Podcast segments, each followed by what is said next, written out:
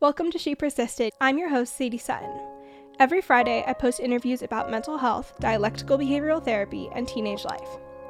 These episodes break down my mental health journey, teach skills to help you cope with life, and showcase testimonials from individuals, including teens just like you. Whether you've struggled yourself or just want to improve your mental fitness, this podcast is your inspiration to live a life you love and keep persisting. This week on She Persisted. People don't always want answers or problems solved. They want someone to listen, empathize, yeah. and validate. And I think we all can do that, qualified or not. I not only asked for help and I accepted that I needed help, but I trusted other people enough to help me. This week's DBT skill is radical acceptance. To start this mini skills education, we have to talk about pain. Pain is our body's natural way to tell us that something is wrong, whether that's emotionally or physically.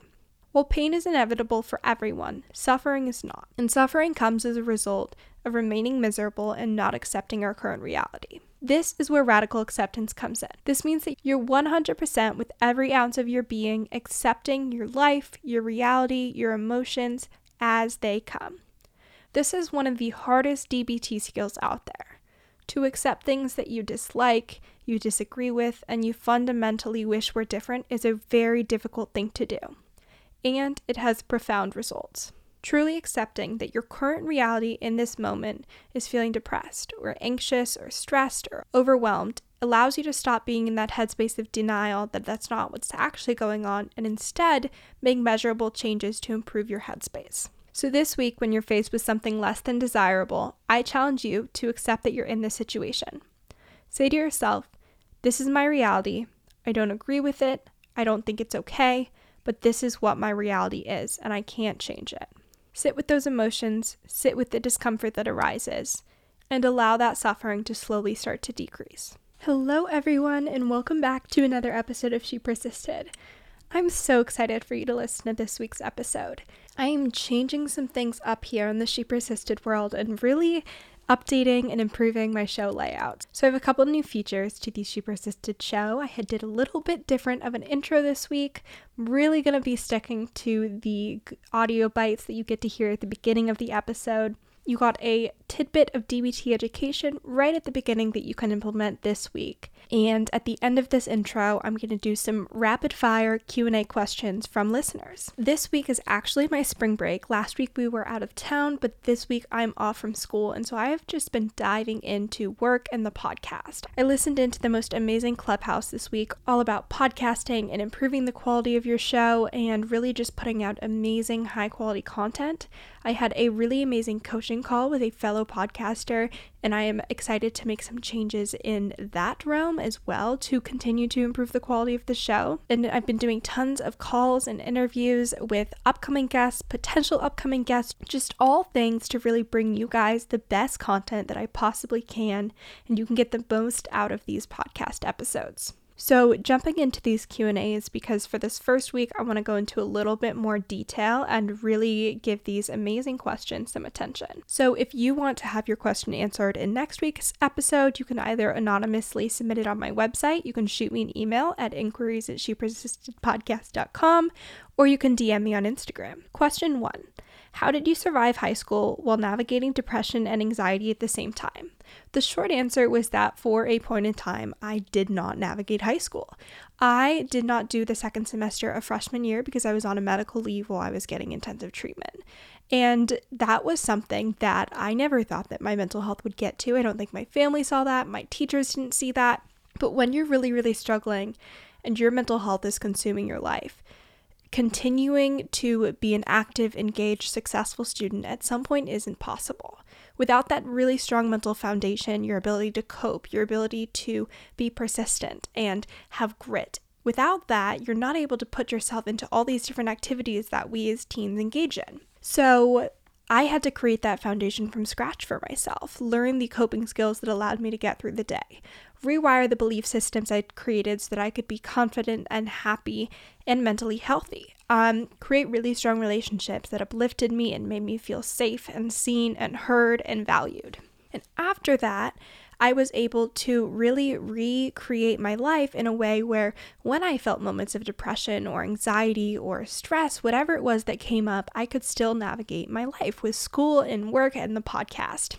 So now, when I'm having a down day, which I would say is more common than me feeling anxiety, when I'm having an off day, I'm feeling super unmotivated and sluggish and feeling those feelings of depression. I really hold on to the mindset that it is impermanent.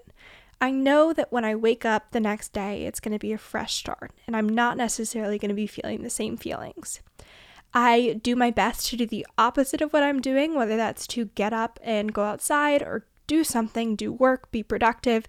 Sometimes that's not always possible. When I'm not really feeling up to all those things, I do the next best thing rather than staying in bed and doing nothing, which is watching a TV show or consuming some kind of content that improves my mood. Trying to make myself feel happy, trying to do something and distract myself from these other feelings that are really putting a damper on the day. I might watch The Office for a while, maybe I'll listen to a podcast, whatever it is that really does bring me joy. So that's my in the moment approach to feeling down or depressed, and really just emphasizing that this is today. Tomorrow's going to be different. I'm going to have a fresh start. Even if I still feel somewhat depressed, it's not going to be the same amount of depressed and same emotions as today. And then long term, I try and create really healthy routines that improve my mental health. So I try and prioritize my sleep. I try and get up at the similar times every day. I do my best to maintain my physical health. I do things that make me happy and make me feel productive and motivated and inspired and passionate because all of those things increase my mood. So, having a life that's filled with things that increase my mood on a regular basis and doing my best to cope with the impermanence of negative emotions when they do arise. Next question is What's your thoughts on meditation? I really want to be good at meditation. Like, that is a goal I have for myself. I want to be like a Buddha at some point, not actually, but I want to be able to like meditate in the morning and meditate at night, be super in touch with my thoughts. I think that is a really amazing skill that so many people have, and I'm not there yet. I have found sleep meditation to be very helpful. Listening to a meditation or doing a guided meditation myself before bed, that is something really effective that I've been able to implement, and I'll link my episode on sleep meditation down below. I also really like to do a meditation sometimes in the morning to set the tone for the day and set my intentions. As long as I'm out of bed, I find that to be effective. Sometimes I'll fall back asleep though, so just making sure to switch up my environment if I'm doing a morning meditation but I wish I was better at meditation. I wish I could implement that more. And it's a skill I'm still working on. Next question I got was How can you make sure to practice DBT skills daily? This is a hard one. DBT is such a content filled therapy that it's almost like you're taking a class to learn all these different skills, and remembering them is in itself somewhat of a challenge.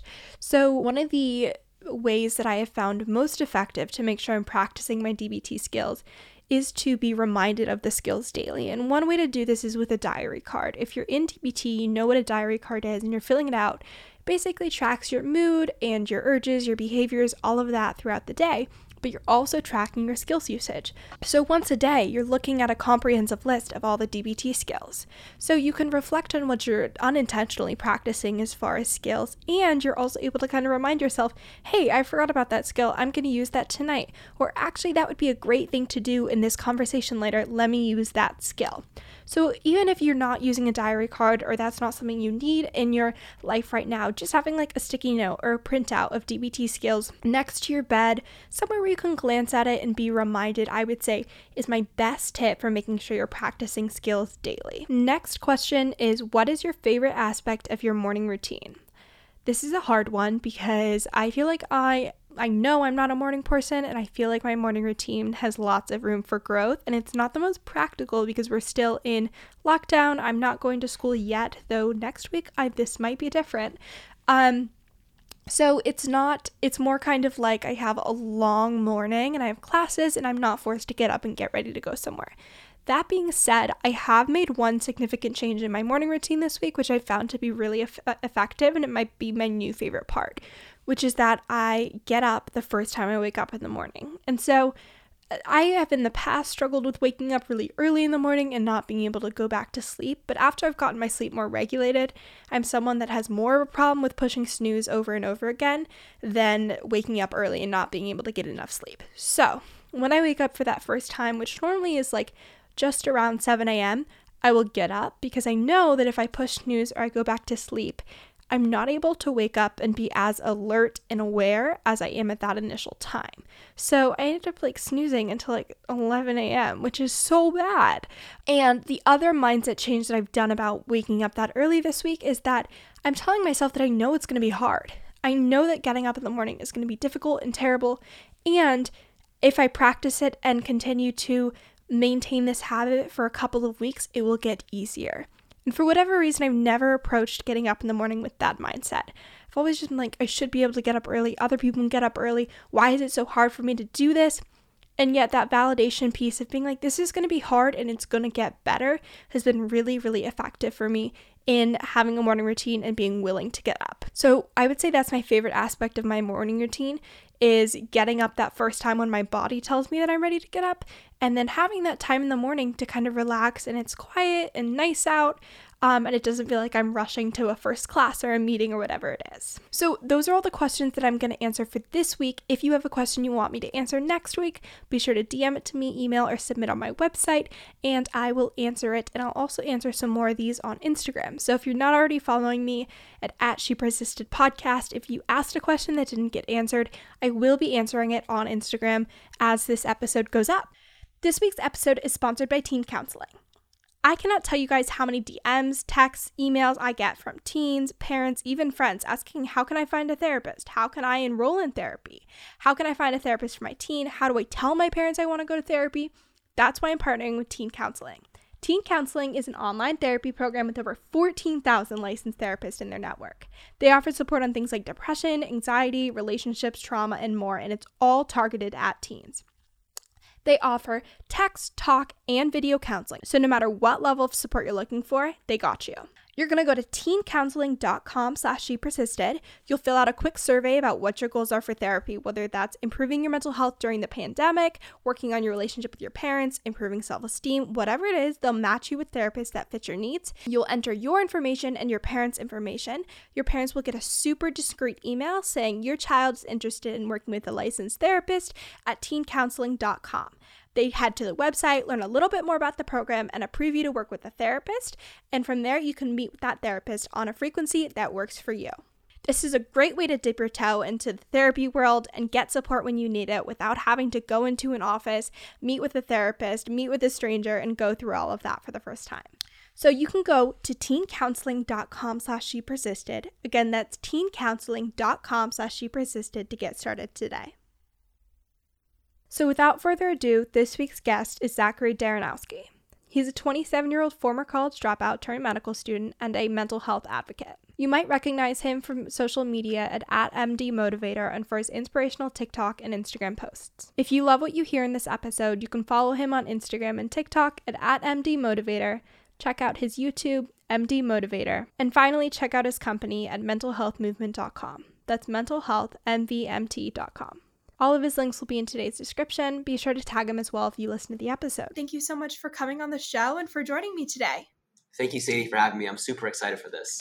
Of course. So, can you tell me a little bit about yourself and your journey and what brought you to your work in mental health advocacy?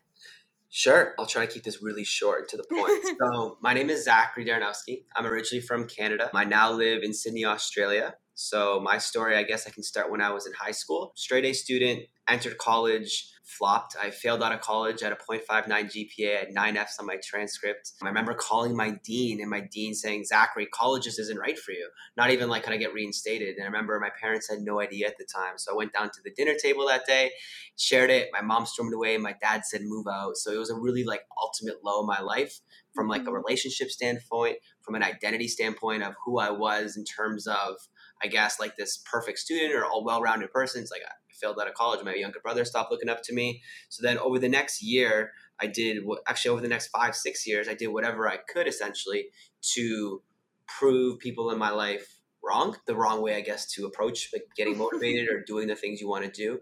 But obviously, it got me to the point where I was a year out from starting medical school. I was applying, and I'm like, I kind of have a story here of being like a former college dropout in my transcripts. So on social media one day, I just put up my transcripts, my 0.59 GPA, just put it out, kind of shared my story. And I was blown away. I'll never forget this kid from Vermont, random guy from Vermont, messaged me. One one message. He just was vulnerable and real and just like he was sharing. I was like, social media could be used for good. I was blown away because from my understanding of social media from the past is that it was these filtered photos and filtered stories and this highlight reel, right? Totally. So the fact that I could see this, I was like, okay, maybe there's something there. So over the next four months, every single night, I would host an Instagram live with either a medical student, resident, or doctor from around the world. And through that, I came to understand that there was this mentor to mentee continuum of I guess people wanting to exchange knowledge and people that I looked up and inspired to become Sadie, they were much more willing to be vulnerable and share their obstacles and adversities and setbacks, which the mentee, like myself or people before me, got really inspired by. So through that, I created a formula. I'm not sure if you read it. So the formula is called vulnerability equals relatability equals empowerment. So that mm-hmm. formula that I used when I spoke about the academics is now what I use when I speak about mental health. But backwards for a second. So a mm-hmm. test prep company reached out to me and they said, Zach, how would you like to travel North America and speak about being a former college dropout to inspire students? I was like, that's amazing. So I did that for about five months before moving to Australia. When I moved to Australia, that was January of 2020. So I started medical school here at the University of Sydney, like five minutes away from where I live right now. And then COVID happened.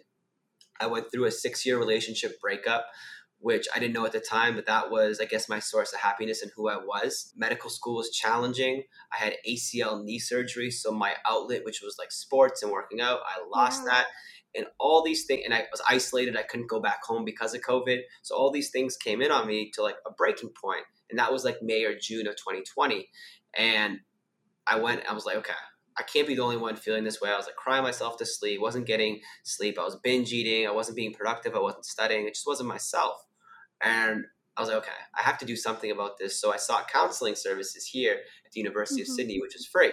And through that, one of the things they we went over and we talked about was the fact that I'm a huge overthinker and I never journal my thoughts. But they said, Zach, journal your thoughts. So I was like, okay. I bought a journal, uh, not this one, mm-hmm. but this is just I have beside me. And I wrote it out one night. I'm like, you know what? Why not journal my thoughts on social media, like journaling my transcripts on Instagram?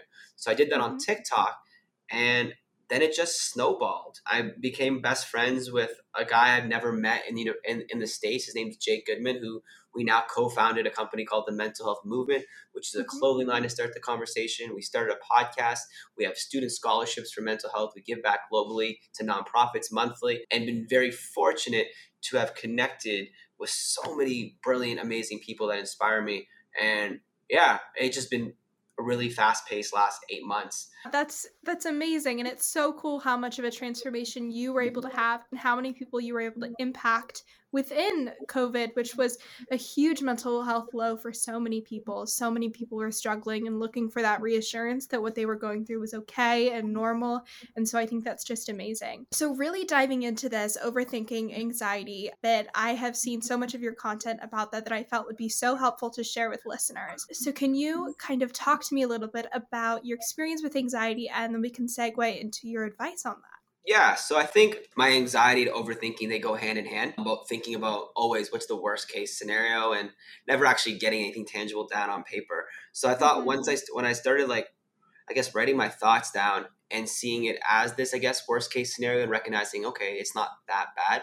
Mm-hmm. And it was there. It was like okay, this is one, two, and three. These are the only three thoughts I have, but they go around 100 times in my head. So not yeah. 300 thoughts, they're just three. And then I can take tangible actions towards them once I know the three things, the worst case scenario, and then okay, that's the worst case, I'll be okay. So that's been something that's been super helpful with me with anxiety. And I think more so about recognizing that when I started talking to people that I've never talked to in my life about, I struggle with certain things or just the word struggle. I never use mm-hmm. that because it's weak. When I started saying I struggle, I started to recognize that I really wasn't alone. Like on social media, I know there's social proof that I'm not alone, but like my real life, like my friends who are in medical school, my friends back home, opening up more to my family, built a deeper relationship with them through that with my parents over the last year. So I think finding an outlet that works for you, for me personally, it's journaling and having the confidence to know that there's some form of support system for you, whether it's family, friends, someone you trust, or professional support,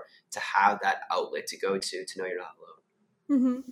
So with your journaling, getting specific, are you the kind of person who can just write down and like everything goes on the page? Do you like mm-hmm. prompts? Do you like writing down like gratitude? What works for you? Yeah, music. music. If I'm if I'm listening to music that I really like, like and I'm just like not connected to my phone actually. So I said I, I journal in a book. I don't mm-hmm. journal on my phone or my laptop because I would get distracted and I just my mind will wander, um, yeah. not be present. So I find when I'm doing that, I like to go out in nature if I'm able to, like go to the beach or go to like a forest or hike and write it out there because there's just mental clarity to mm-hmm. allow myself to just think about them. But I guess I'm very deliberate in what I write. So if I, so if I said there was three things, then I'll write the worst case scenario for all three, and then I'll write what are two steps I can take today. What are two steps I can take for each of those things? And just I find that getting the ball rolling and knowing them, the worst case scenario, it stops mm-hmm. um, a lot of what was totally. my issue personally. Mm-hmm. Yeah, no, I think that makes a lot of sense. What is your advice for supporting someone that is going through anxiety? I think starting conversations about mental health and going through my own journey, that was something my parents and I struggled with, my peers, my teachers. They were like, okay, like we see you're struggling, we see something's going on here. But a lot of us aren't familiar with how to support someone that's struggling with that if we haven't experienced it ourselves. And so I was wondering what your tips were for supporting a friend, family member, mm-hmm. someone in your community that is actively struggling with anxiety.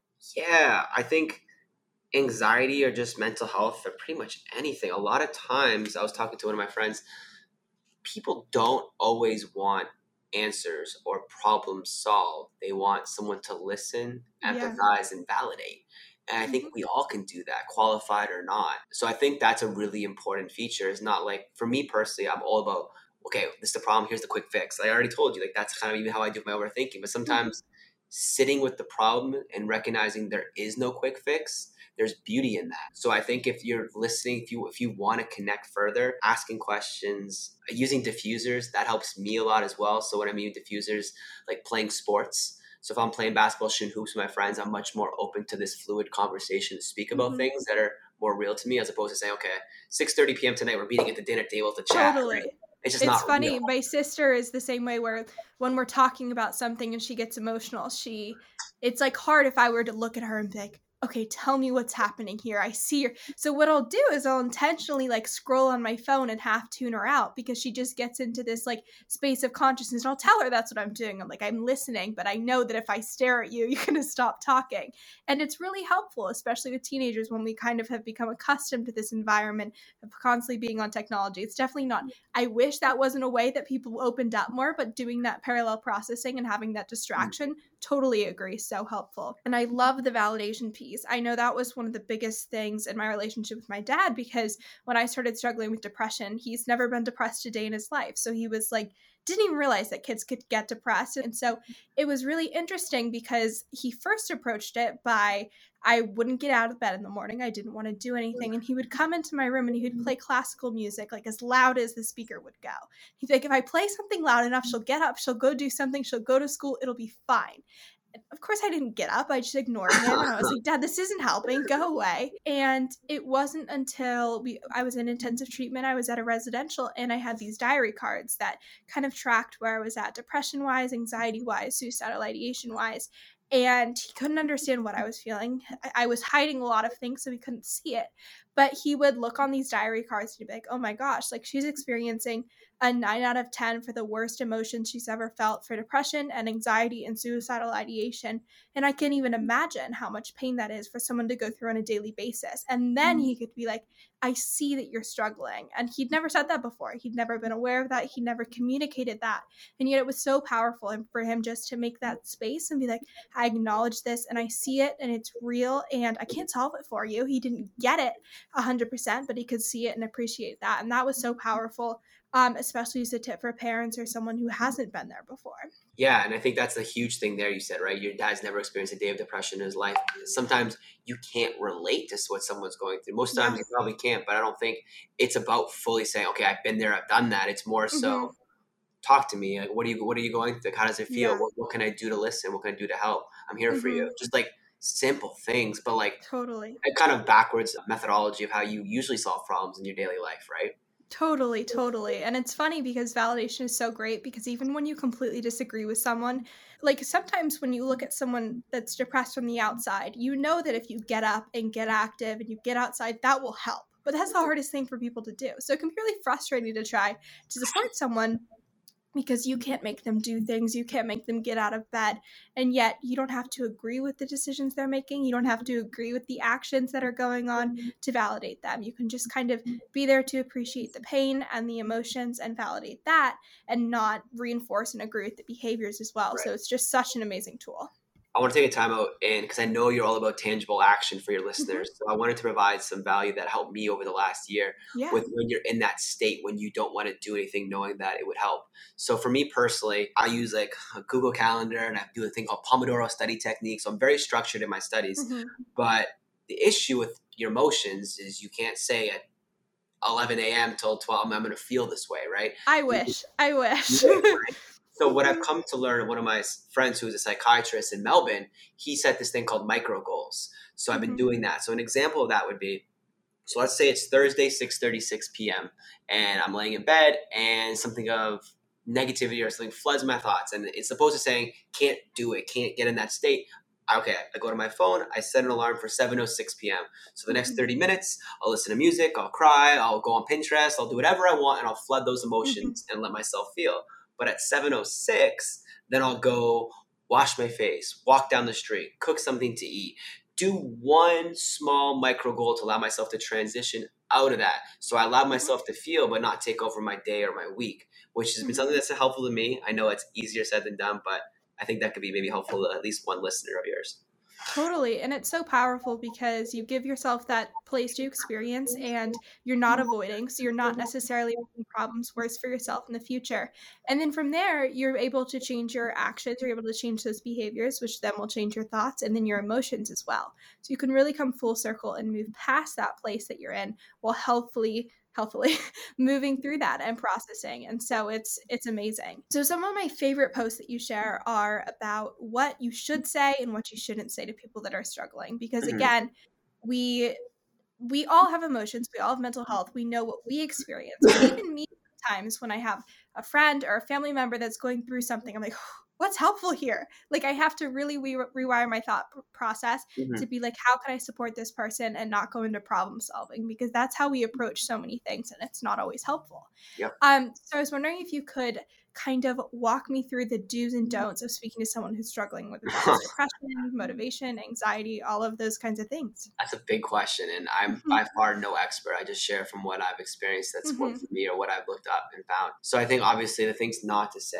is right you're dramatic, you're attention seeking, you're just you just just be positive or just snap out of it. snap out of it, right? Or relax or like all those things, right? Obviously you can explain why those don't work, but I think figuring out what does work as opposed to thinking about the right terms, I think it's more about thinking about like you were saying, the right thought process. Okay, I'm not trying to solve a problem here.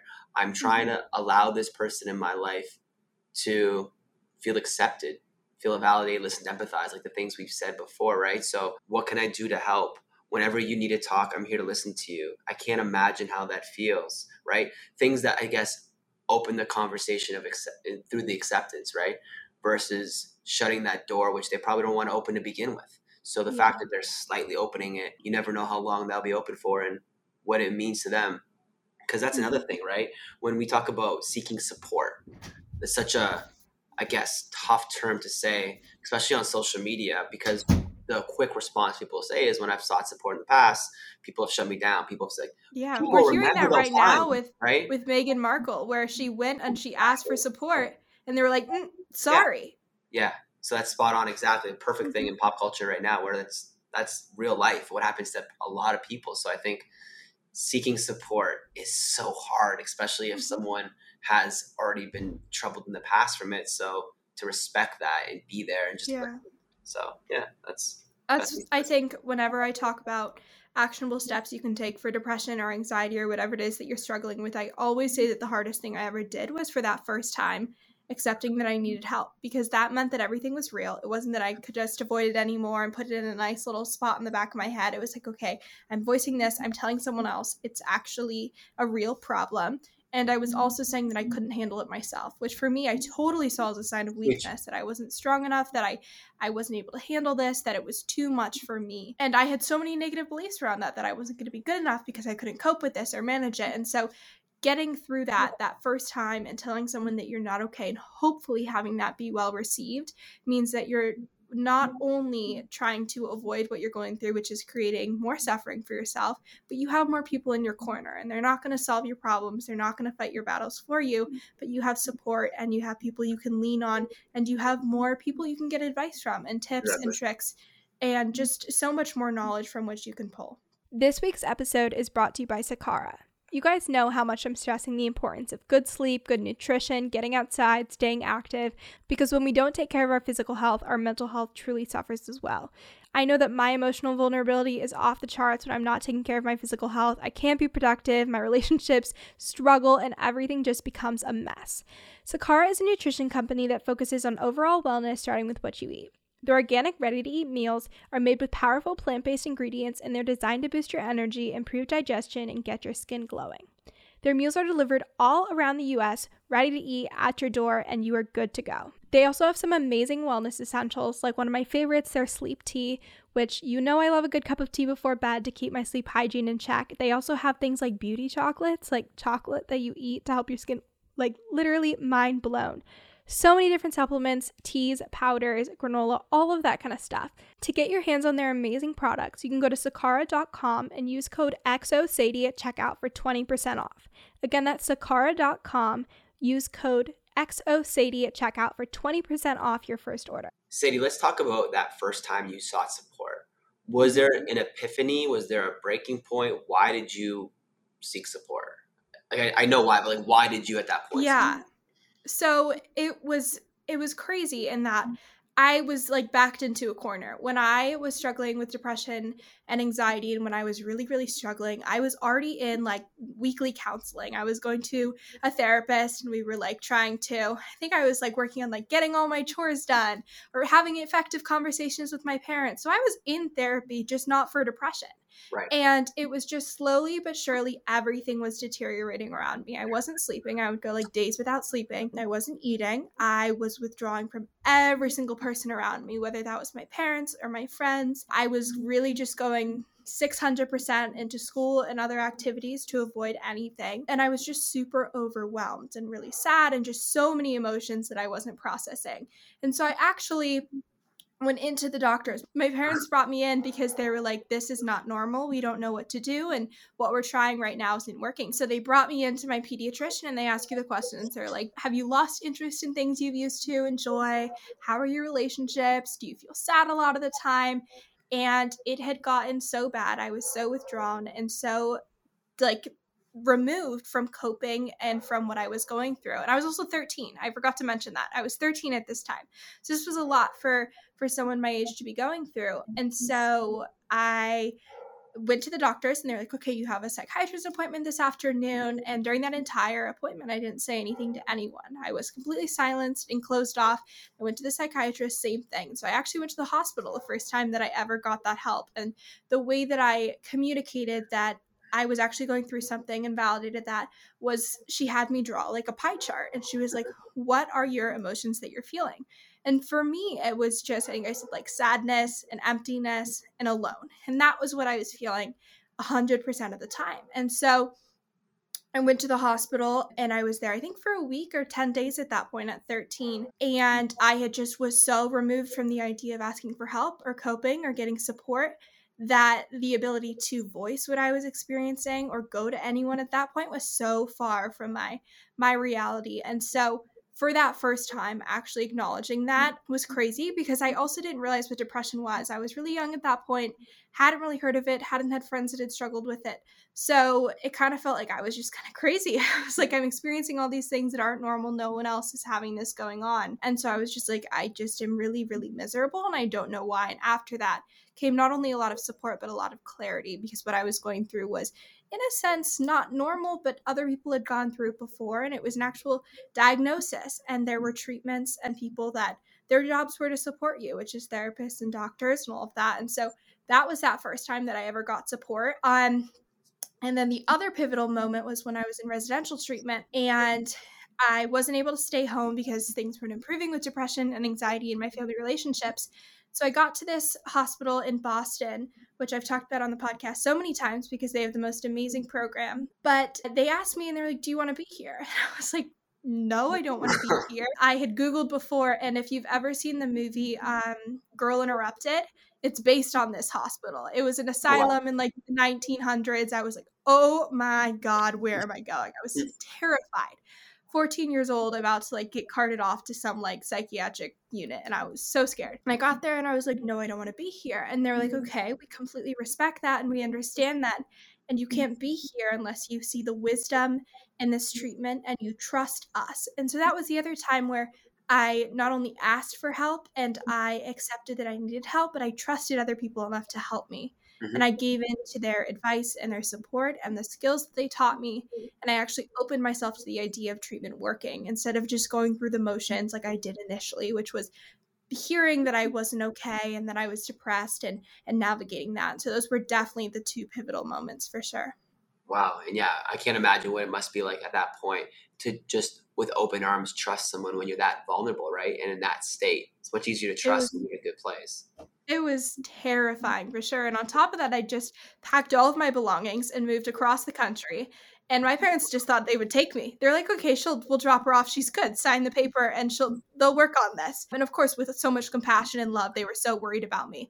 But to hear that they weren't gonna like help me unless mm-hmm. I wanted to be helped, my parents like, what? Like this isn't how this works. And so I'd lost everything in a sense in the hope of getting treatment and getting help. And I didn't believe in that treatment that I was pursuing at that point. And so it was crazy for sure. And it was definitely a moment that stuck with me. And I'm so glad that I trusted them because 14 weeks later, I was waking up, and for the first time in years, I wasn't depressed and I wasn't mm-hmm. suicidal, and I knew how to cope with and manage my anxiety. And that wouldn't have happened unless I really did trust them and give that my all. And so I'm so glad I did, but it was again terrifying and scary completely. Amazing. Um, yeah, that life changing moment. Like that's, I think that's most people, right? With like life changing moments, it's like this really scary transition, or you don't know what if, and just, yeah, you, are so thankful that you went through what you did in the 14 yeah. years later that now you have a, a, skill set and now you want to inspire and empower others to probably do the same mm-hmm. and we don't see it in the moment like i was like did not understand the purposes in any of this. I was just miserable. I hated everything. I didn't understand why i was being forced to get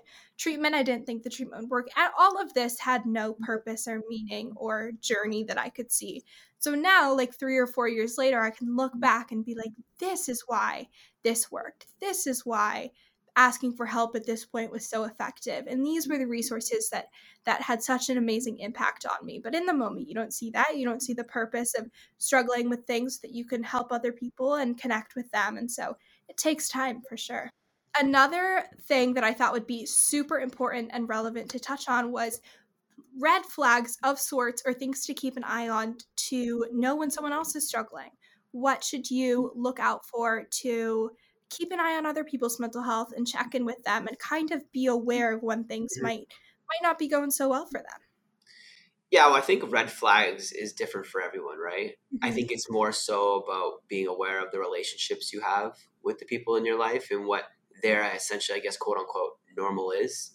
Mm-hmm. So if, I'm, if I'm this super energetic, outgoing guy, and the last three days I've had lunch in my car or lunch at the library or just yeah. small things of just isolating more, just checking on and just asking, hey man, how's everything doing? Are you, you okay? Just like going out of your way when you recognize, as opposed to just thinking that getting caught up in your own bubble, which is easy for a lot of us to mm-hmm. do. So I, for me personally, that was one of the things that I noticed I did more was I was just more, I guess, standoffish or I guess, numb or more tired or made excuses of why not to go to certain things or like last minute cancellations. So I felt like, yeah, lean into your intuition and try to really know based off your relationship with someone if, yeah, just ask.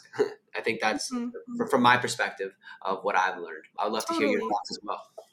Yeah, I think I completely agree. And I think people won't always be receptive. I remember people would ask me and be like, Are you mm-hmm. okay? And the default would be like, Yeah, I'm totally fine. I'm good. Mm-hmm. But even just knowing that someone mm-hmm. noticed something or cared enough to ask, like that means a lot, even if I in that moment wasn't able to like, I'm actually not okay. I could really use this support because X, Y, and Z has gone on and this is what would be helpful. But just to know that someone notices that you're acting differently and Mhm. cares enough to get curious, that is so powerful. And so, even if someone doesn't receive it very well in the moment, just know that it might have a really, really big impact on their emotional state that day. The other thing that I really wanted to touch on, because I don't have male guests on the podcast super often, it is called She Persisted, but that's mostly because of my story. But I have you read the book Untamed by Glennon Doyle?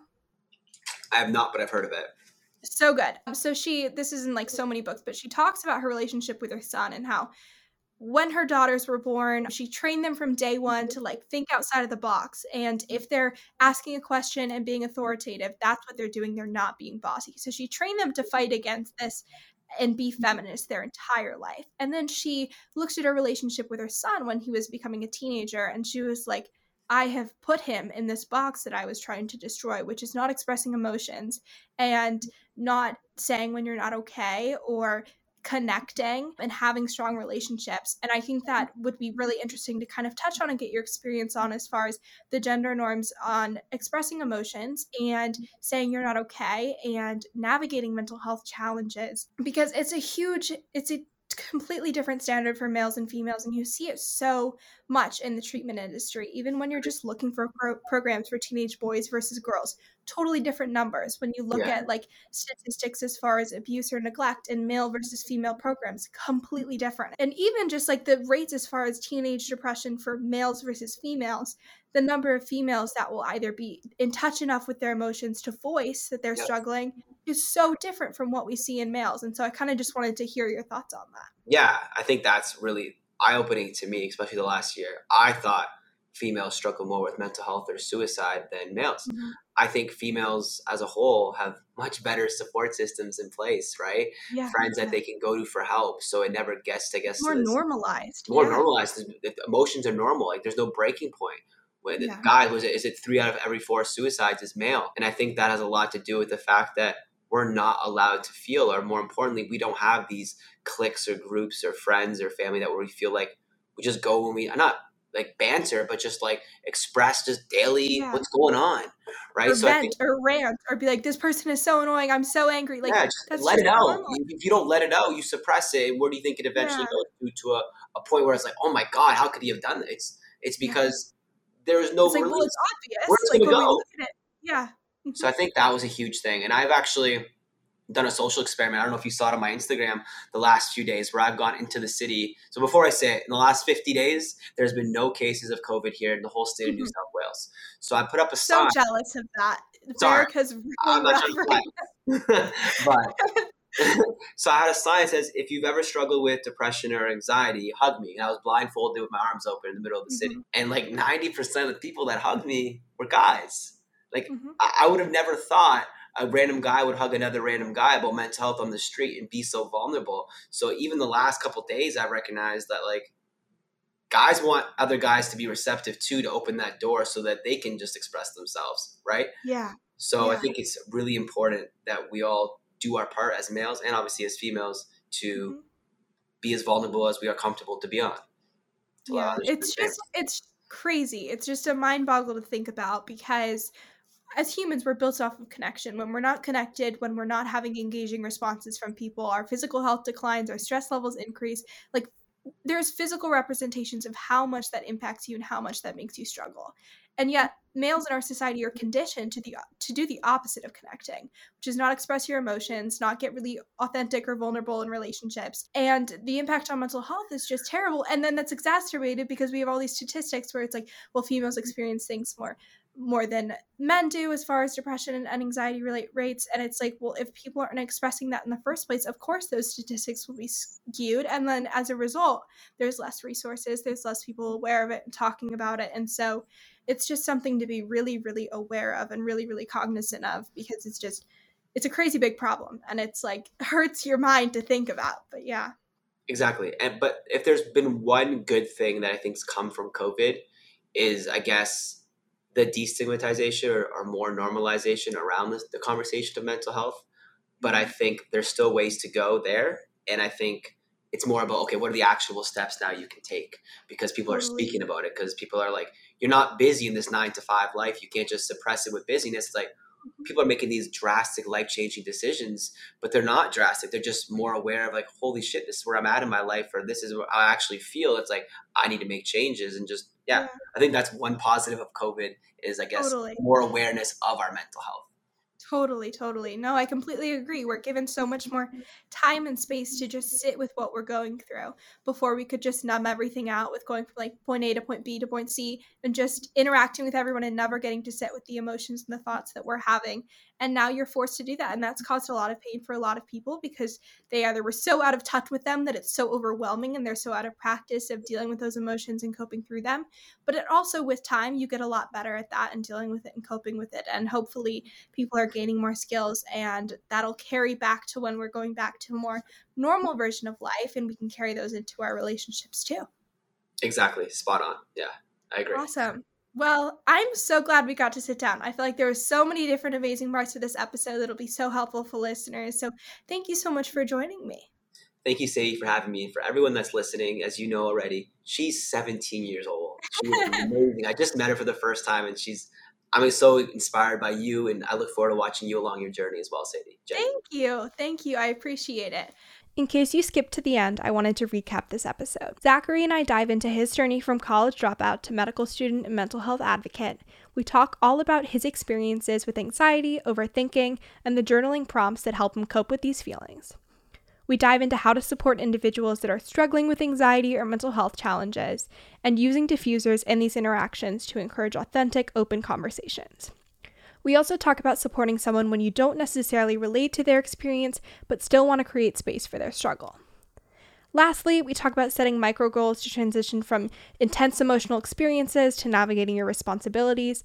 And finally, how gender norms impact emotional expression and mental health challenges. If you enjoyed this week's episode, please share with a friend, family member, or post about it on social media. Make sure you're subscribed to the show so you don't miss any future episodes and leave a five star review on Apple Podcasts to let me know what you think. Thanks for listening, and I'll see you next Friday.